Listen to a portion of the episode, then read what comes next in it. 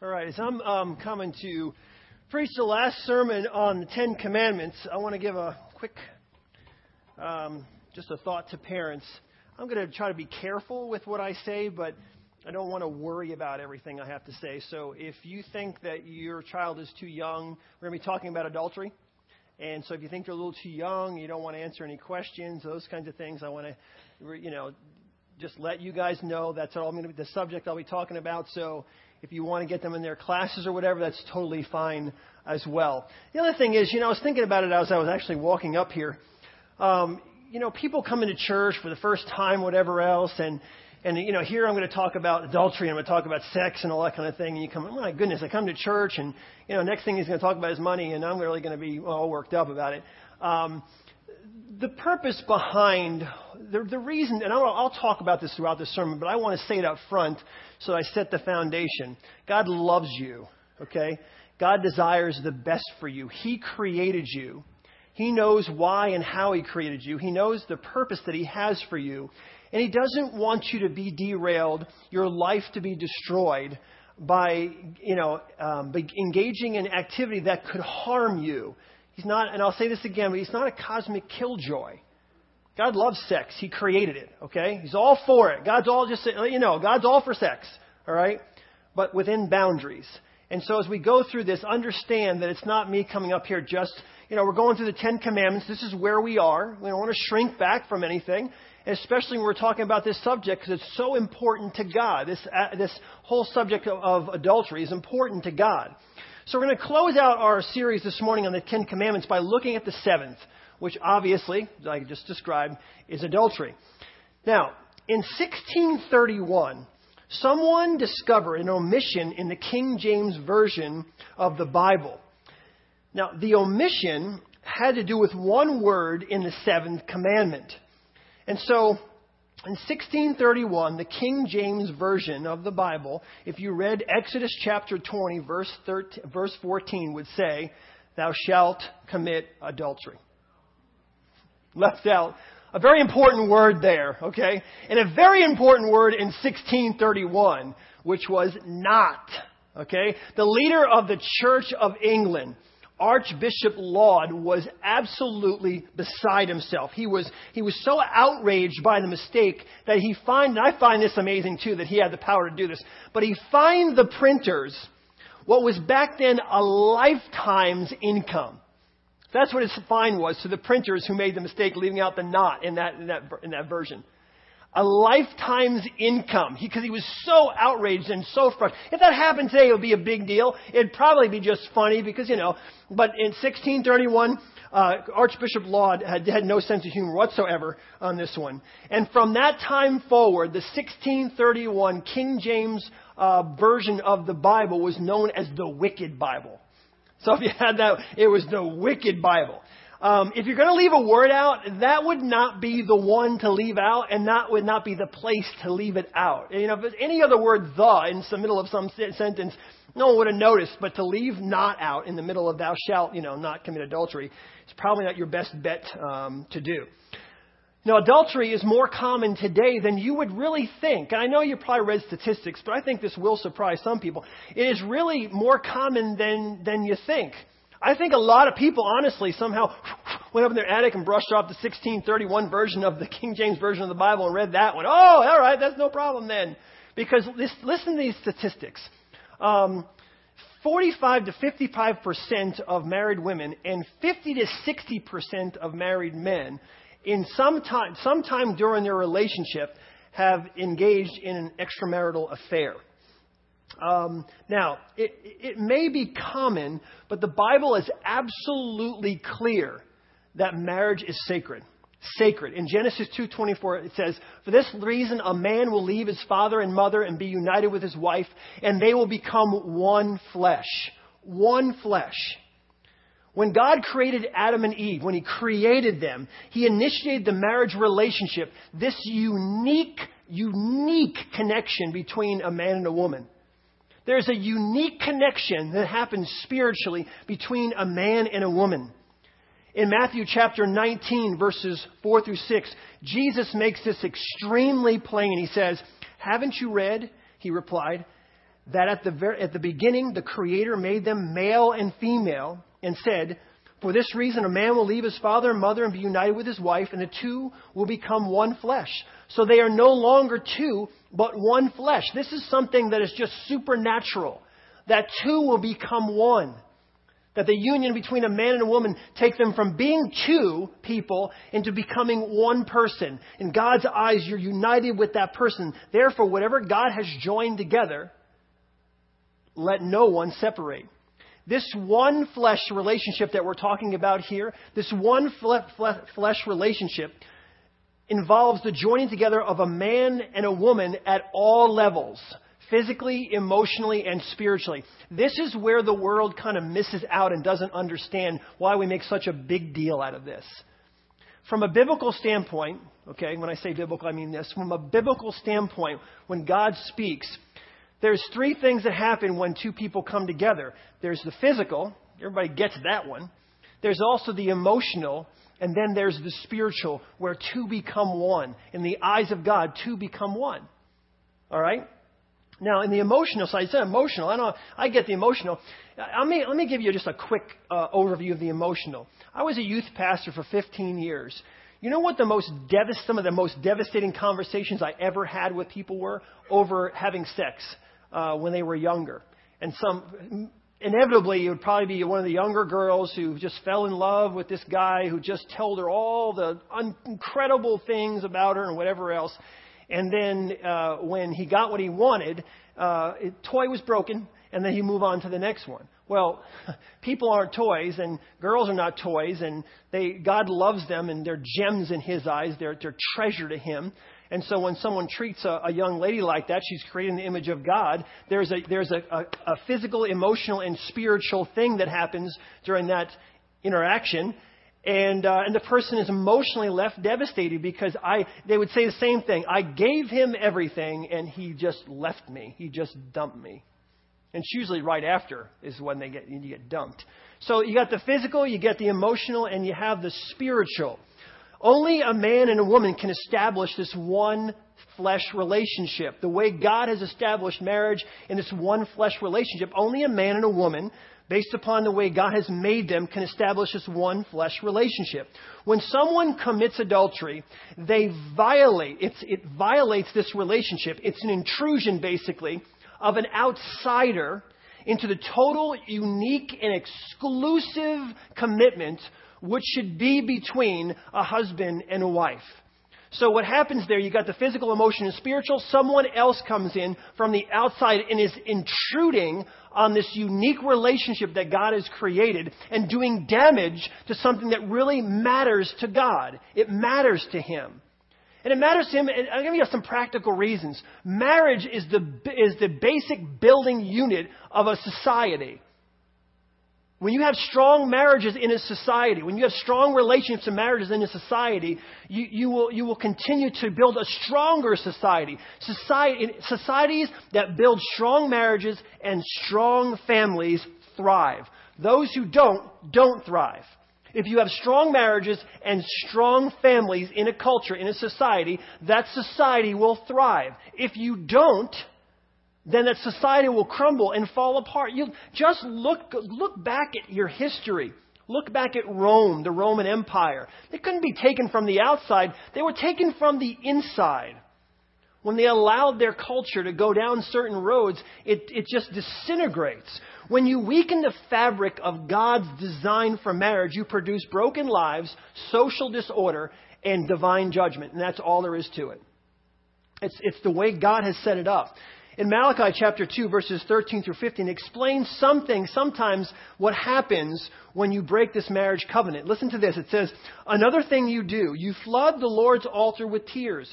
You weep and wail because he no longer pays any attention to your, uh, to your offering or accepts them with pleasure from your hand. You ask why. It is because, listen to this, it's amazing. This is why, this is why it's so important to God. He says, It is because the Lord is the witness between you and the wife of your youth. You have been unfaithful to her, though she is your partner, the wife of your marriage covenant. Has not the one God made you? You belong to Him in body and spirit. So, again, the connection. And what does the one God seek? Godly offspring. So be on your guard and do not be unfaithful to the wife of youth, your youth. Be on your guard. Protect yourself. Protect your family. Protect your. Fa- I don't have to stand up here as the pastor and tell most of you, okay, the, the, the end result, the consequences when something like that interferes into your, into your family life, what it does to your family. I don't have to get into all the details. Everyone who's been through something like that understands how that affects your family. And God is not sitting back waiting to hit you with lightning bolts because you did something wrong. What God is looking at is saying, if they go down this road, what consequences will there be for them personally, for them physically, emotionally, and spiritually? And we can go on about the physical as well, but physically, emotionally, and spiritually, and how will it affect those around them? It's all based on love. God loves us, and He's trying to protect us. In most places where the word adultery is used in the, in the Bible, it really refers to the physical act. But then we have our favorite person in the world, who is Jesus Christ. And Jesus comes into the picture, and Jesus turns again the whole thing upside down. Okay? Jesus comes in in Matthew chapter 5, verses 27 and 28, and says this You have heard that it was said, you shall not commit adultery. But I tell you that anyone who looks at a woman lustfully has already committed adultery with her in his heart. Now, people sitting back going, that's just ridiculous. All right? That's ridiculous. You know, I don't know why Jesus makes it even more difficult. No, actually, Jesus loves you even, Jesus loves you. He loves you so much. He loves you more than anybody else in this world. And what he's saying is, you need to guard yourself you need to guard. And the, the act of adultery most frequently results when by allowing your mind to go from attraction to action. Okay? It, Jesus is saying it all starts in your heart. It all starts in your mind and heart. And so what he doesn't want you to do, if this is the line, okay, this is the line, he doesn't want you, you know, dancing around the line, woo-hoo-hoo, I'm not really going up, see, I made it. He doesn't want you playing around there. What Jesus is saying, if that's the line, you should be way back here. You should start back here. Jesus saying it's back here where it starts in the mind and heart. And when you, what he's trying to help us understand is that there, there, there's, there's sin involved, okay? And he wants to deal with the sin back here, not over here. The end result of this could be a destroyed family. The broken heart of a wife or a husband. Children are totally miserable because their lives are being torn apart. He doesn't want to deal with that. Jesus says, hey, he's not going to, because the Old Testament, the Old Testament, it was the truth. Jesus didn't come and bring something brand new to the whole scene. Okay? He's just elaborating and saying, this is what the commandment means. Don't dance over here, step back here. And if you look at this, if you're married and you're looking at some other woman in your office and you're lusting, you're thinking, oh man, I'll tell you what, boy, oh boy, blah, blah, blah, blah. And you start talking to her, hey, what do we have for lunch? Or all innocent. Let's have lunch. What is that going to do to your wife? Jesus understands that. And what he's saying is if you're back here and she starts looking at you and you start thinking, no, catch yourself. Think about what you're, control your mind, control your heart. Because what, he's, what Jesus actually wants is he wants you to recognize your sin and he wants you to repent of your sin. Okay? Because he doesn't want you to walk around feeling guilty or, or condemned or overwhelmed or whatever the case. He doesn't want you carrying a bag of rocks around your back of all the guilt, of all the guilt. He's saying, no, when it happens in your mind and heart, ask for forgiveness. I'm going to forgive you. Then you move on. In freedom, you have complete freedom. Who here is perfect, never thinks anything wrong? No one should raise their hand. Exactly. I wouldn't raise my hand. I'll stick them in my pockets. Everyone thinks something wrong. Let's talking about this area of our lives, in every area of our lives. Someone cuts you off and you don't have to give them the, the happy gesture, you know what I'm saying? You can even think it and Jesus would say, hmm, come on. And we talked about last week about that, what the opposite of, of, of, of hate and killing, you know, of, of treating with respect and having love for life. That's what Jesus is talking about. He wants us, he wants us to recognize our sin and repent of it. He's not here, the Bible's not here to beat us up to leave us feeling all condemned and guilty. That's not what it's about. That's what you're told it's about out in the world sometimes. Oh, I don't go there if you're guilty. It's not what it's about. Let me give you a perfect example. David and Bathsheba. Even if you don't come to church a lot, you kind of probably heard about this, this story where David, you know, he should be at war. King David should be at war. Instead, he goes up on his rooftop. He looks down and Bathsheba is this gorgeous woman and she's down there, you know, taking a shower, bath, whatever. And he's looking down there. And instead of just going, oh, shouldn't, you know, and look, walks away, he stands there and looks. Okay? And we're talking about Jesus wants you to recognize your sin and repent of it. Well, David goes through this whole thing. He's up sleeping with Bathsheba, kills her, ends up killing her husband, all this kind of stuff. Because one progression, sin progresses. David, I mean, I'm sure he recognized what he was doing. It was wrong, but not really uh, totally understanding what he was doing. So who comes into play? Nathan. Nathan comes in and says, Hey, David, king, here got something for you. There's this rich guy and this poor guy. And he tells a story how the rich guy's taking advantage of the poor guy and all the things he does to him, steals this. And so David is just fuming at this rich guy. He's just like, who is this man? Because he's the king. He's going to whip off with your head or whatever. And Nathan looks at him and goes, hey, buddy, it's you. It's you. Because what Nathan, what God wants David to realize is that he sinned. And he wants him to bring him to repentance. David's called out the man. I, I, this one blows my mind. David is called a man after God's own heart. The guy commits adultery. He kills her husband. Okay, all kinds of things going on, and he's a man after God's own heart. Why? Because he, when he recognizes he did something wrong, he repents of it, and he and he and he does. He turns direction and does not try to do that again. Doesn't do that again. Does his best to avoid that. That's what God is looking for. He's not looking for perfection. He's not going to find it. He, when we are in Christ, we have perfection in Christ. What He's looking for is for us to repent, recognize, recognize that something's a sin, repent of it, and move on. It does God no good for you to wallow around, I'm such a loser, I can't believe I did that, blah, blah, blah, blah, blah. You've been doing that the rest of your life. Holy mackerel. He wants you to say, yep, I, holy mackerel, I should not have done that. God forgive me. You're forgiven because you have that relationship with Christ. His blood covers you, and you move on with your life. Proverbs 6, 30, 23 through 29 says this For this command is a lamp, this teaching is a light, and correction and instruction are the way to life, Keep, keeping you from your neighbor's wife, from the smooth talk of a wayward woman. Do not lust your, do not lust in your heart after her beauty. In your heart, in your heart, okay? Do not lust in your heart after her beauty, or let her captivate you with her eyes. For a prostitute can be had for a loaf of bread, but another man's wife preys on your very life. Can a man scoop fire into his lap without burning, without his clothes being burned? Can a man walk on hot coals without his feet being scorched? So is he who sleeps with another man's wife. No one who touches her will go unpunished. God is saying we need to make sure we guard against this type of behavior because it has such devastating consequences on our own lives and the lives of others. We need to understand again, I'm going to say it again, that sex is not just physical. It is physical, it is emotional, and it is spiritual. It is spiritual. And marriage is sacred. And so we need to do everything in our power to avoid getting ourselves engaged there because we, we need to make sure that in, we, we do everything we can to avoid not just, listen, the covenant that we have is a covenant between, it's you, your spouse, and God. It's not just between you and your spouse. It's between you, your spouse, and God. And the relationship here is first. This is the one you have to focus on first. If you focus on your relationship with Christ and God, if you really focus on your relationship with God first, you're most likely not going to get in, engage in that, in that behavior in the first place. So we need to remember it is a covenant between you, your wife, or your husband, and God. 1 Corinthians 6, 18 through 20 says this Flee from sexual immorality. All other sins a person commits are outside of the body, but whoever sins sexually sins against his own body. Do you not know that your bodies are temples of the Holy Spirit who is in you, whom you have received from God? You are not your own. You are bought at a price. Therefore, honor God with your body. Adultery is so destructive because of the spiritual, this physical, and this emotional aspect to it. That's why it's so devastating. So we have to guard against it at all costs. Now, no one gets up in the morning and says to themselves, you know what I think I'm going to do? I'm going to cheat on the person I'm with.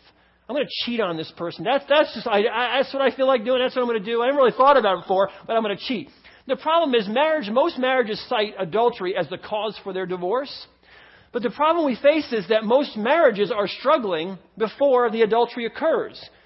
So we got to ask ourselves, you know, how do we how do we strengthen marriages? How can we, we, we how do we work on our marriages? We need to be working on our marriages. We work hard. I'll just pick on the men. Men work really hard at, at building relationships or building um, uh, networking in their offices at work.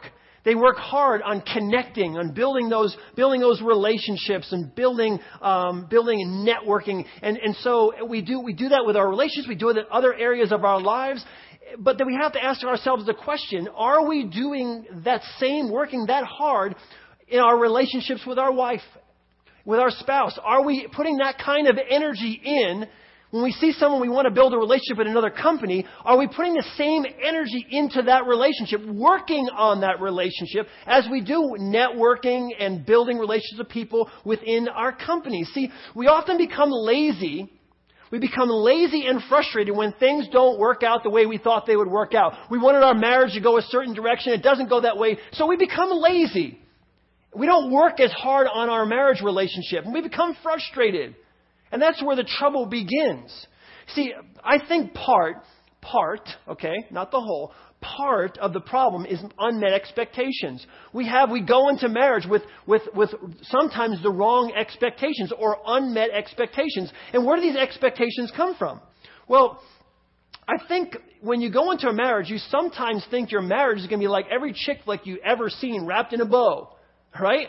I mean, they're, they're, I'm not saying they're wrong to I've seen every, probably every chick flick on the planet.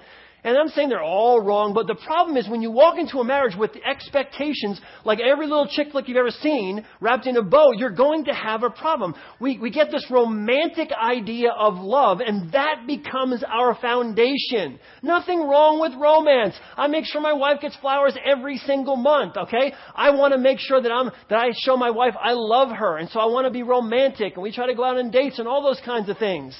Nothing wrong with that. But that cannot be the foundation of your relationship. We have this fairy tale kind of pride and prejudice idea or thought process. You know exactly what I'm talking about. Pride and prejudice.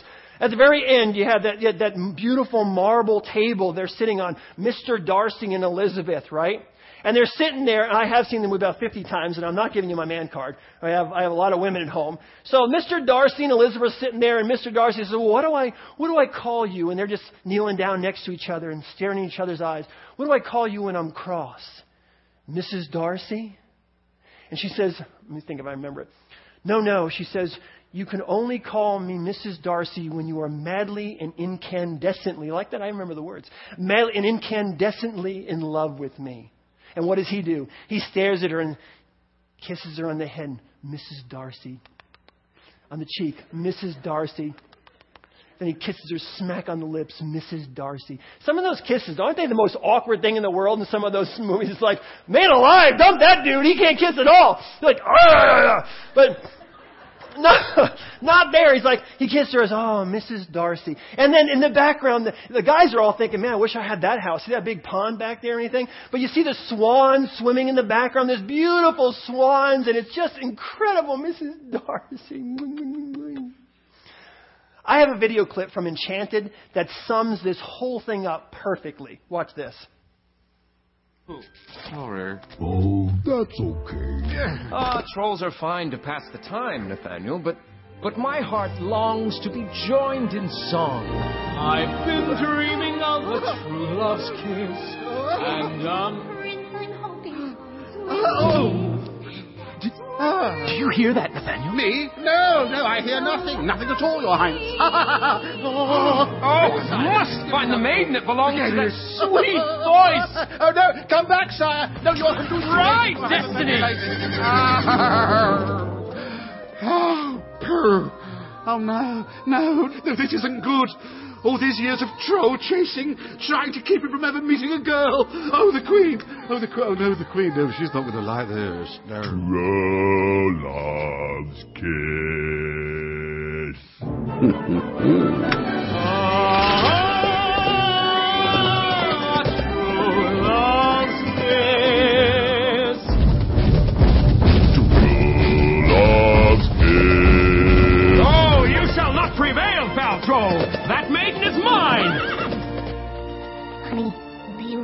think a dream boy exists? Oh, Pip.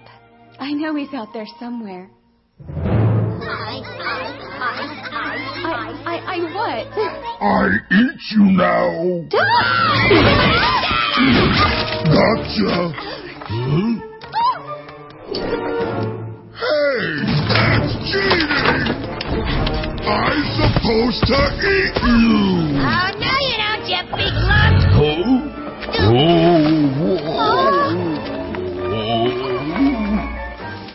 I gotta lay off the nuts. Oh, yummy. Fear not, fair maiden, I am here! Ah, gotcha. Whoa. Uh-oh. Pip! Hang on, hang on, honey. I'm gonna.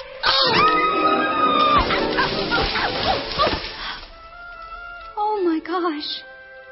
It's you, yes, it's me. And you are?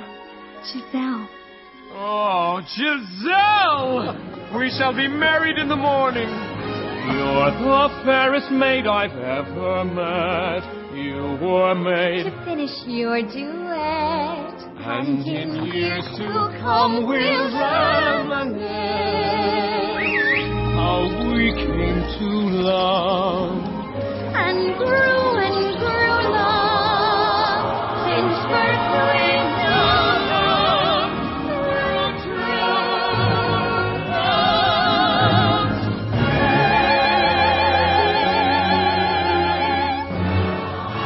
Isn't that wonderful? I mean, all he has to do is look at her. You know what I mean? It's like, we'll be married in the morning. And that's what you're thinking going to marriage. And what you get is someone who can't remember to put the toilet seat down. And I'm saying, the dude can't remember. I mean, guys, what is it? We can't even remember. We can't find anything. Could you get the tuna at the, at the cupboard? Sure.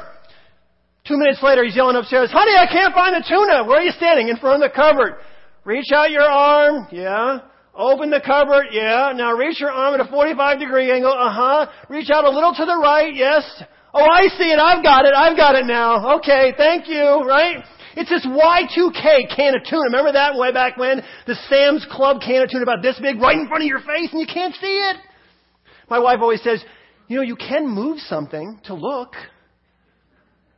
I want it to be right in front of me. But, well, you know, so men have their things, but then women have theirs as well. You marry this woman and everything's so cute, but then all these cute things, some of them aren't so cute anymore. Like when she sends you to the store to get her personal stuff and you're online, you know what I mean? Like, hmm, hmm, hmm.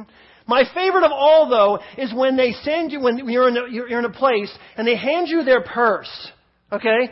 Now, they never hand you the purse in the parking lot at home. They hand you the purse in front of like 4,000 people in the mall or at the movie theater. And they're gone for like a long time. And you're standing there with this purse. What do you do with the purse? Women, what are we supposed to do with this purse? Let me help you guys out. I'm going to save your marriage, okay? I have, I have become an expert on what to do when you're handed a purse. First, you're handed something like this even more frilly, okay? What you don't do is this. Okay?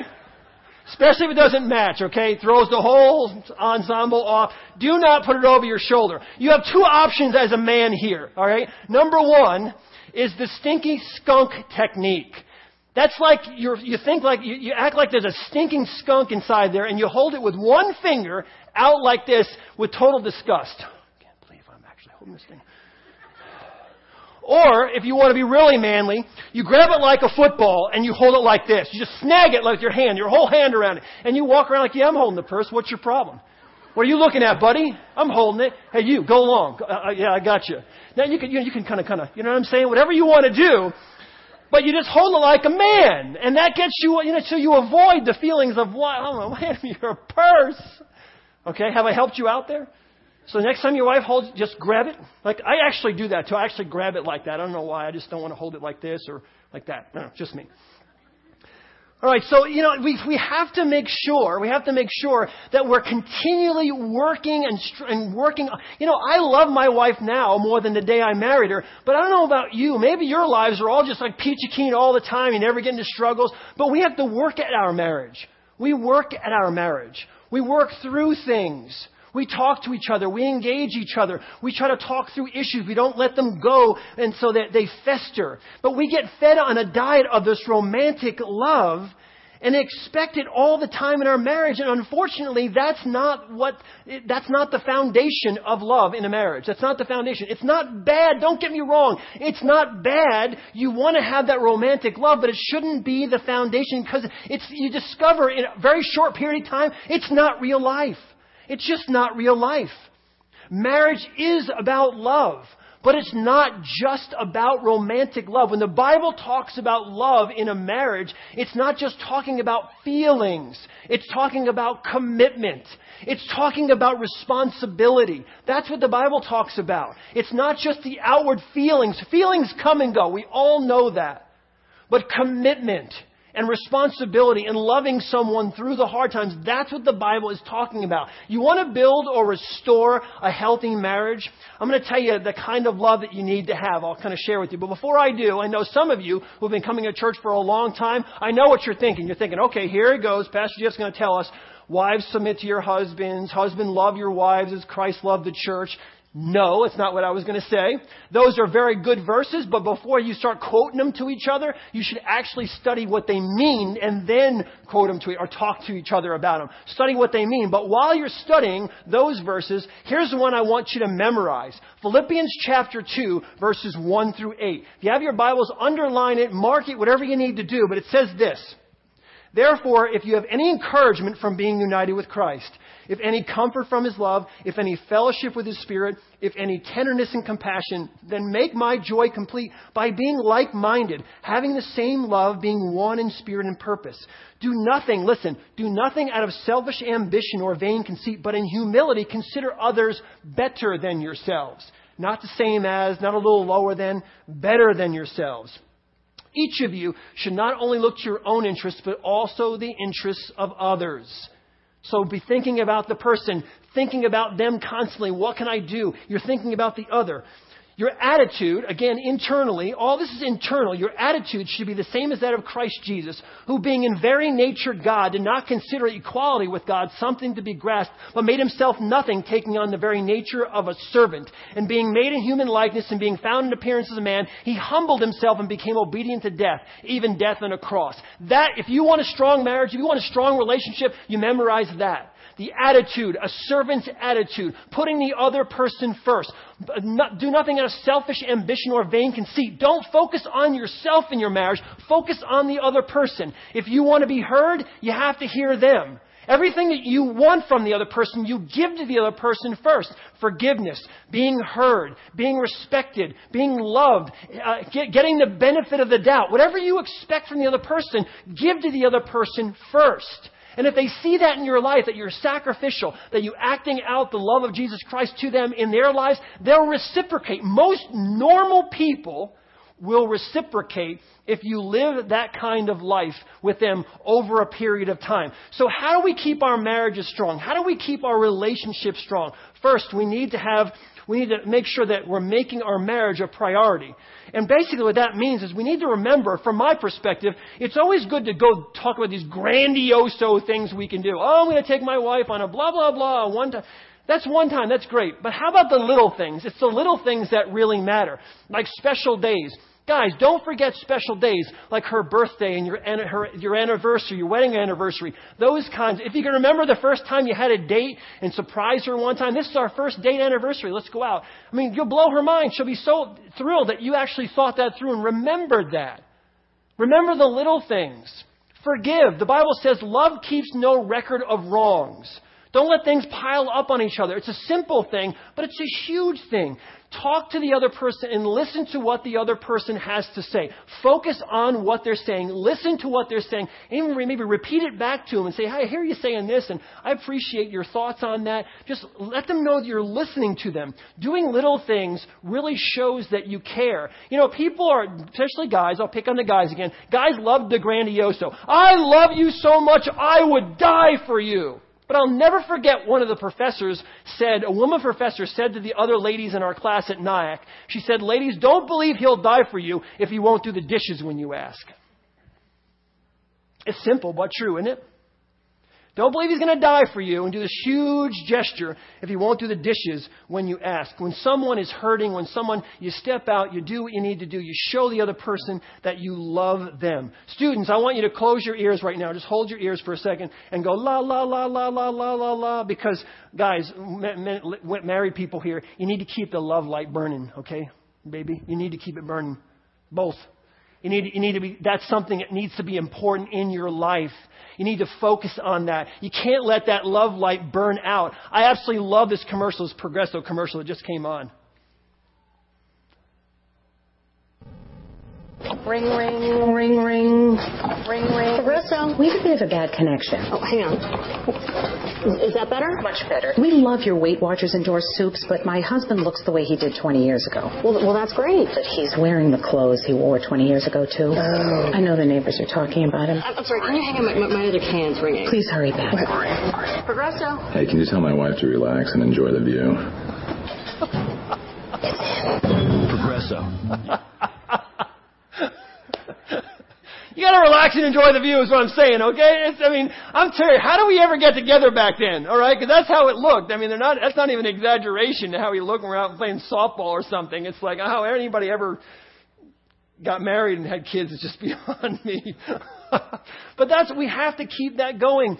We, and we need to avoid crossing the line, my friends, from, from more than a friend with someone of the opposite sex. We need to make sure we're not crossing that line. And you cross the line when you, when you don't set boundaries. We need to set boundaries. And I'm not being legalistic here. I'm not being uh, all over spiritual. I'm just being real practical here. You need to set boundaries. For example, Online connections. Online connection with old friends. I have whatever, 680 whatever friends, blah, blah, blah, blah. I love to throw that out you think I'm so popular. Um, I have all these friends online and I talk to, I talk to old friends from 20, 30 years ago. I don't have any problem with that. My wife knows exactly who I talk to. She can go on my, my Facebook page and look at anything she wants. But we need to be really careful. It's, it's fun to do to connect with people, but if you don't handle that appropriately, it can destroy your relationships. This is huge. This isn't a minor problem. This is a major problem. Major problem. Dr. Michael Adams, co-author of The Affairs of the Net, says that approximately 70 of our time spent online, 70% of the time spent online or in chat rooms are, in, or in, or are in chat rooms or sending emails. And he says that of these interactions, the majority of them are romantic in nature. Okay, so 70% of the time that people spend online or in chat rooms, okay, or sending emails, 70% of those, okay, the majority of those are romantic in nature. Here's some other studies. I'm just going to read these through. 57% of people who are online have flirted online, okay? 38% of people have engaged in explicit online conversation. I'll leave out some words. And 50% of people have made phone contact with someone they've chatted with online. Evidence proves that there's a high correlation between online infidelity and subsequent real time affairs. Evidence supports the fact that people online become less inhibited, accelerate intimacy, and move into other online behavior, physical behavior, which in turn leads to real time infidelity. 31% of people have had an online conversation that has led to a physical encounter. Okay? So you have, you, you, you, all I'm saying is, I don't go online, I'm not throwing, don't go online, you can't, I can't believe you go to online, don't go to movies, blah, blah, blah, blah. I'm not saying that. All I'm saying is if you're married, be careful. You may not intend, but the person on the other side has maybe gone through something and, you know, and they're, now they're kind of out there looking and you're talking away and just sharing whatever and the person starts to get a little too comfortable. You might just, you know, say, you know, I'm not talking to that person anymore for, uh, and, you know, give them, let them, you know what? I don't get, I'll just say this a lot of people, I don't get flirted with by people. And I, I think one of the reasons why, and I'm being serious here, is because if you give off a certain vibe to people, I can go around and hug every single person in this room. I'll do it for the rest of my life. Okay? But I, get, I will give off a certain vibe to people, and to, they understand I'm not, I am not at all interested at all. We can give off a certain vibe even online. If people start to talk a certain way, you basically cut them off. You don't allow them to, you don't allow that conversation to continue. You protect yourself. You set up boundaries.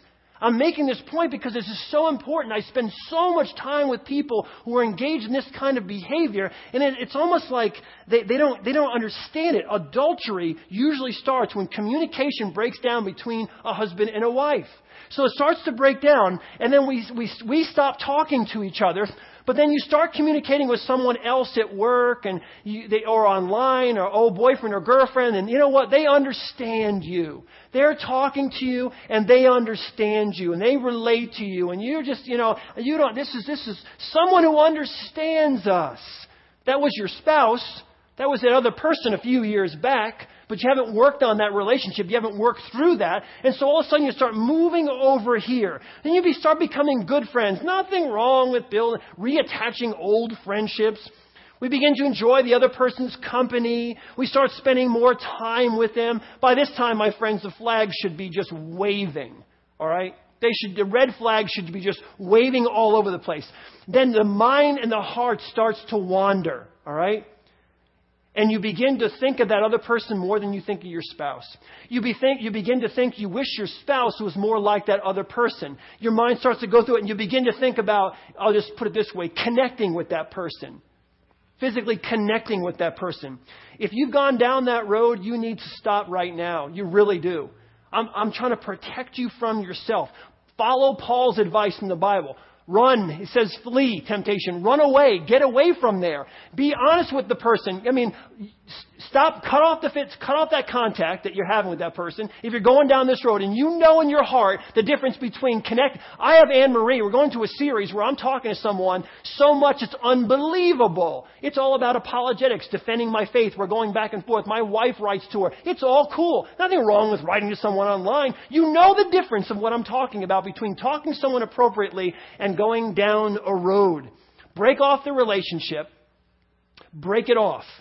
Be honest and tell the person your marriage is struggling and you need to you need to work on that marriage so you can no longer connect with that person. Don't meet with them. Don't don't initiate any physical contact with them at all because if you do and you go down that road, it is so hard to stop. And I know. Uh, listen to me.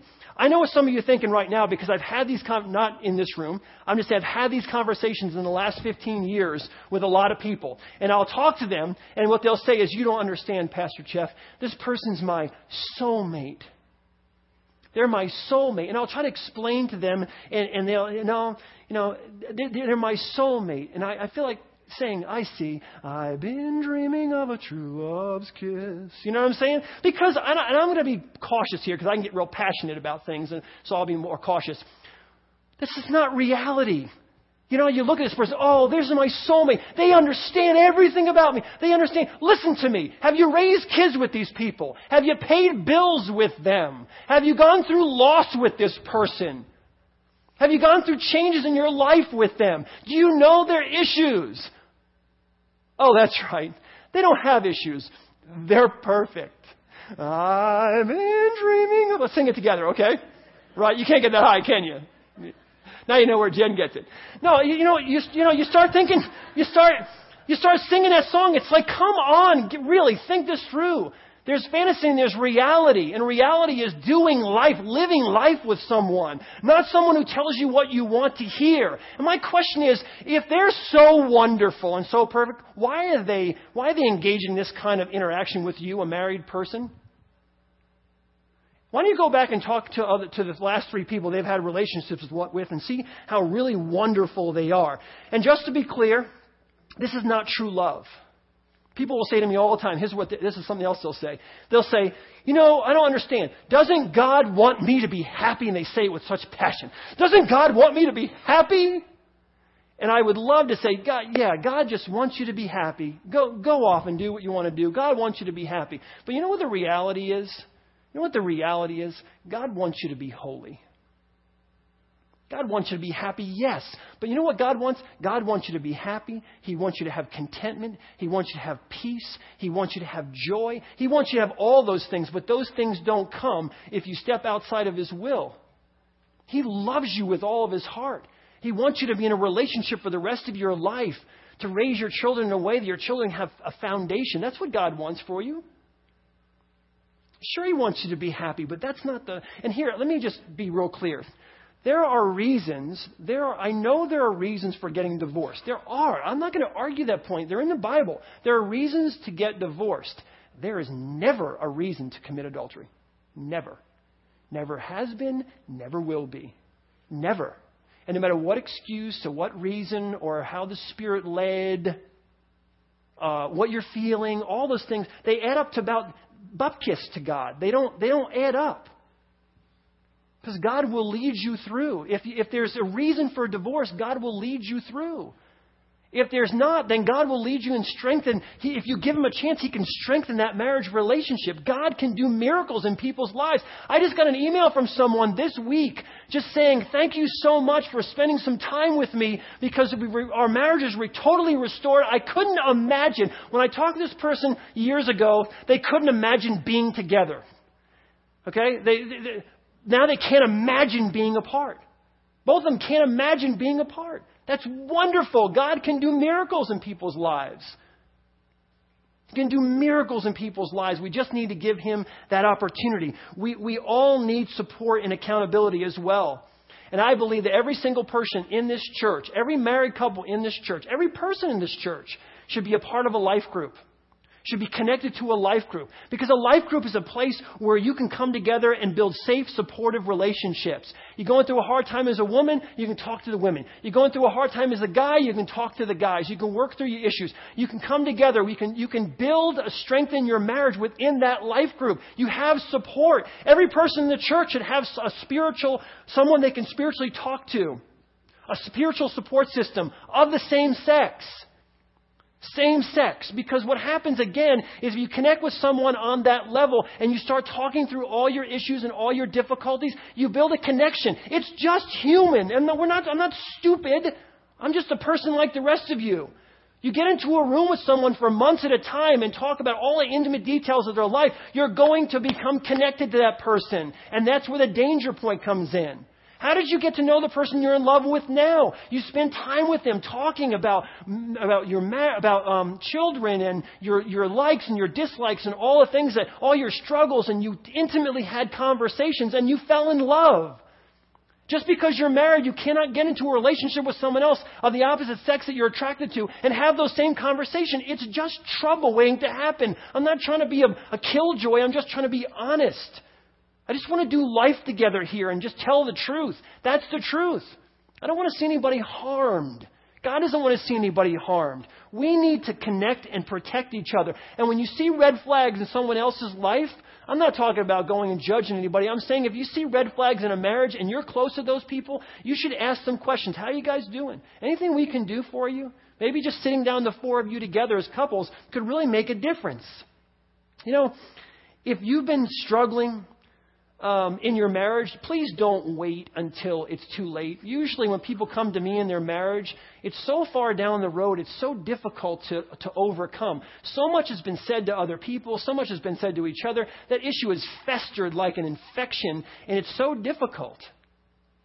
Finally, if, if you believe you've gone over the line, and I'm not just talking about adultery, I mean, we read the scripture here there's forgiveness. Let me make, let me say that very, we said at the beginning, I'm going to say it again at the end. There is forgiveness. Okay? There's forgiveness. Church is not about condemning people. The Bible says this Therefore, there is no condemnation for those who are in Christ Jesus. You should not walk around feeling guilty. Why? Because you can go to Christ, ask for forgiveness, and if you're sincere in your heart, He will forgive you and you move on. I don't care what you're thinking about right now. You could be thinking, oh, you don't understand, Pastor. You have no idea what I've done. You're a pastor. You can't get it. Baloney. I've heard more, I've heard more things than most of you will ever read, see, or even think about. I've heard more from people. I understand. And I'm telling you, there's nothing anyone in this room or anyone in this world can tell me here this morning or any other time as long as I live where Christ cannot forgive you you can be forgiven for whatever you've done. It's a great thing about being a believer in Jesus Christ.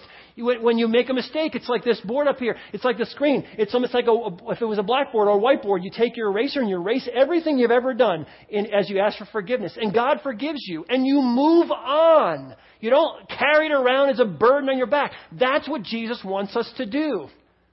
So if, for instance, you're struggling in a physical relationship right now, Maybe that's something you need to go before God and talk about. You know what I mean? Just walk that through with God. If your online activity is not of, of, of the highest purity, maybe that's something you need to deal with. If you're thinking about crossing the line with someone at work or someone that you've been talking to online, Maybe that's something that you need to, you need to work on. Ephesians chapter 5 verses 1 through 4 covers it all.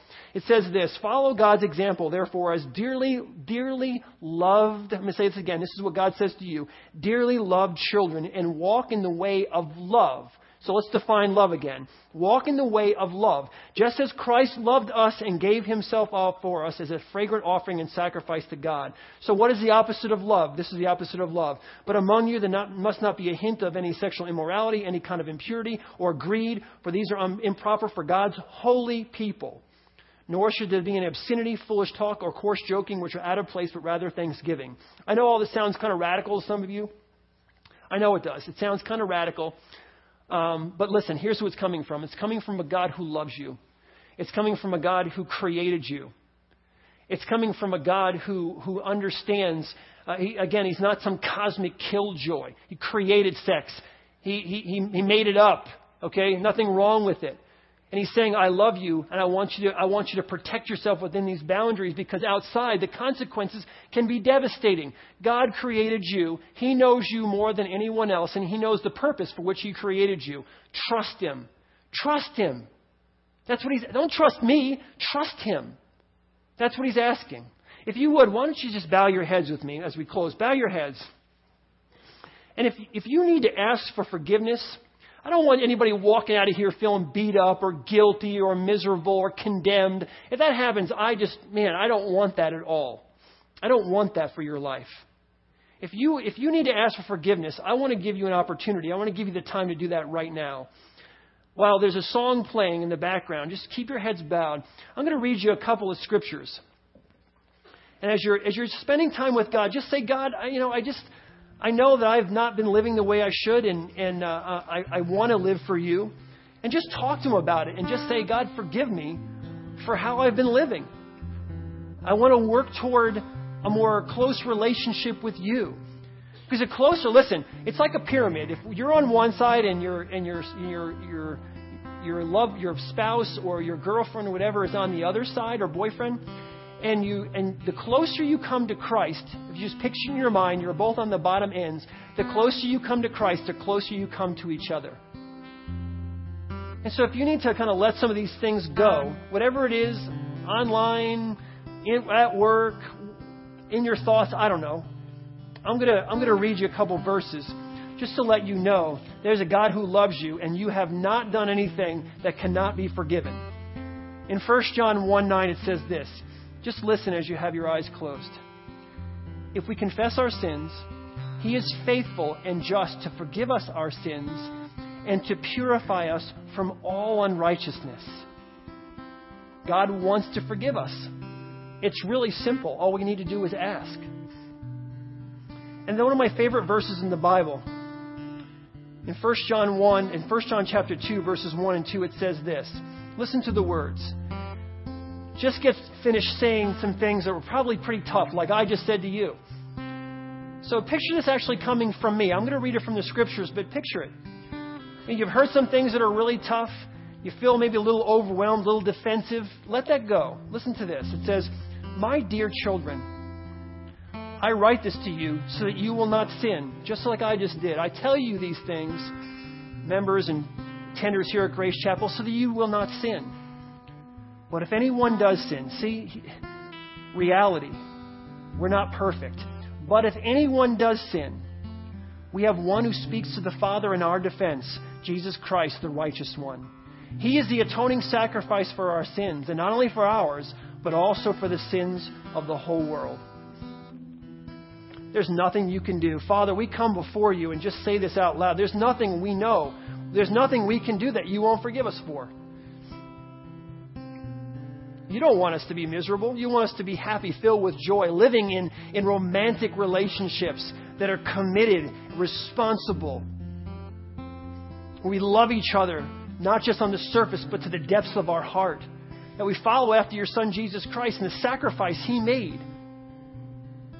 And so, Father, we ask That if there's areas of our lives that we need to, to let go of, that we need to repent of, we, we would do that right now. Lord God, that we would repent, that we would ask forgiveness for what we're doing wrong. Because we know your, your word says that if we confess our sin, you're, you're faithful and just to forgive us our sins and to purify us from all unrighteousness. We can start over again. So, Father, that's what we ask for. We ask for forgiveness for every area of sin that has affected and infected our lives. Lord God, we don't want to condemn each other here or make each other feel guilty or, or pass judgment on each other so we feel overwhelmed. Lord God, all we want to do is do life together in this church. Come around each other, support each other, encourage each other, love each other, and help each other build strong relationships, strong families, strong marriages. And this is the way to do it. So, Father, we lay it at the cross. We lay it all at the cross. We leave it there. And we want to leave here different people than when we came in. Just say that in your heart right now. I just want to be a different person leaving this place than when I came in. More like your Son, Jesus Christ. Father, we love you. We love you that your word says to us, therefore, there is no condemnation for those who are in Christ Jesus. What freedom we have in you. We leave it all in this room, Lord God. We leave it all behind and we walk out of here free men and women. Free to live our lives for you. To love each other with everything we have in our hearts. And to build strong marriages and families that will endure, that will leave a legacy for years to come. We thank you and praise you in Jesus' precious and holy name. Amen. Have a fantastic day.